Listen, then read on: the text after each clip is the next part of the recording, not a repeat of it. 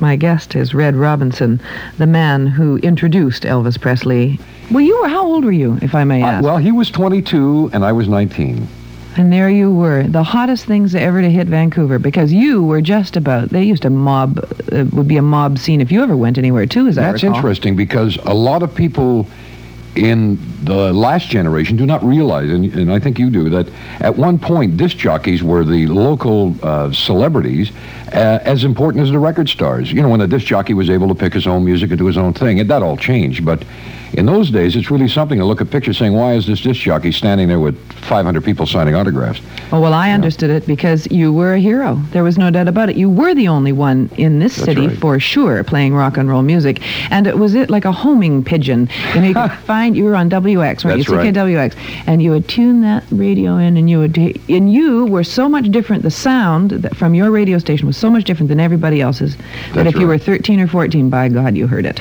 You got obviously chosen because of your contacts with the people that brought in Elvis to be able. You opened the show, didn't you?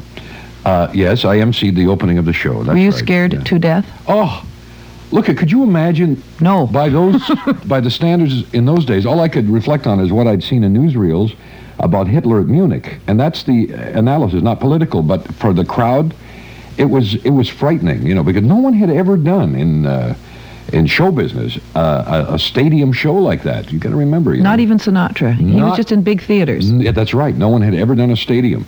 And the reason they, they went to uh, the stadium here in Vancouver was they had no Pacific Coliseum at the time, which they have now. Nothing that, like uh, Toronto uh, has with uh, the Maple Leaf Gardens. They didn't have a, a counterpart, so they went for the stadium. And as it was, they sold 26,000 tickets. No, that was the first time a, a single performer could command that kind of an audience. It was an interesting era to be a part of, you know. No doubt. What did you wear? Do you remember? Yeah, I had on a station jacket, you know, with the call letters on it for CKW. What color?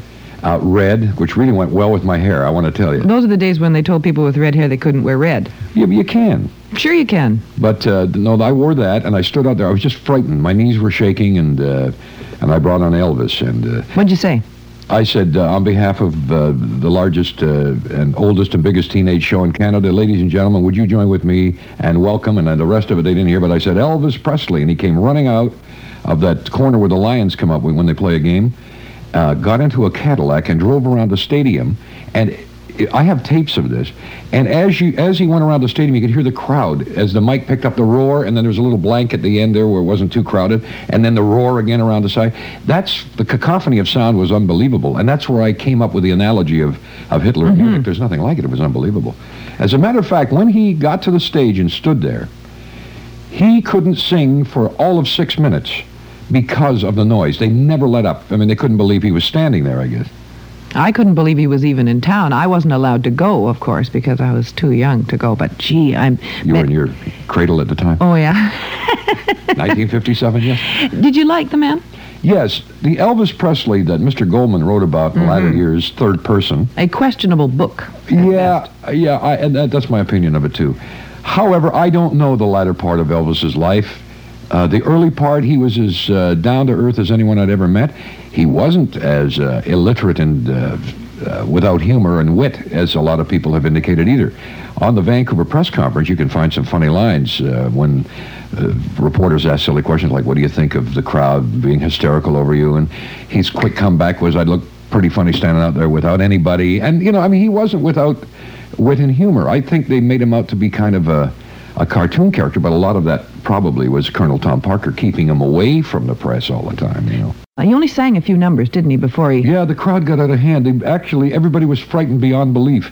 Uh, Scotty Moore, uh, who was the guitarist that changed the sound of guitar music, and uh, Bill Black, the bass player, were frightened. The music stands were being tumbled over. People broke through barricades and got to the stage. That's why he pulled off. How did they get him off? Oh, that was interesting and pre-planned. Not that they anticipated hysteria to this uh, level, but Colonel Parker worked out a deal where there was a little curtain uh, entrance to come up to the stage and to exit it.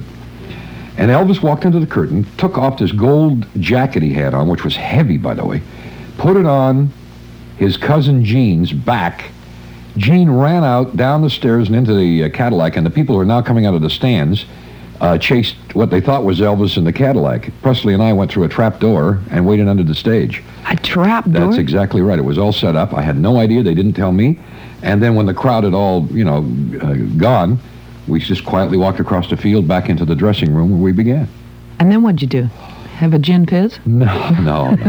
uh, as a matter of fact, then he was uh, taken in a uh, limousine back to the Georgia Hotel. I made a horrible mistake that night, too. I went on the air and did a salute to Elvis from 10 o'clock at night till 6 in the morning, playing nothing but his records. 10 till 6? Yeah, it was just a big salute. It was a big event. And uh, he called me from the hotel because I'd given him the private line, said thanks, it was fun meeting you and all of that. But I went on the air and gave his hotel room number the next day, and they went up there. The old managers of the hotel, Bob Hudson, who's no longer there, but he's around town, will tell you they went up and tore the room to pieces. I can't I never would have connected it. You know, I just said, well, he was in room 1226 at the Georgia, which is a fact. Thanks very much for coming in. Thanks for asking me. Fun to meet you at long last.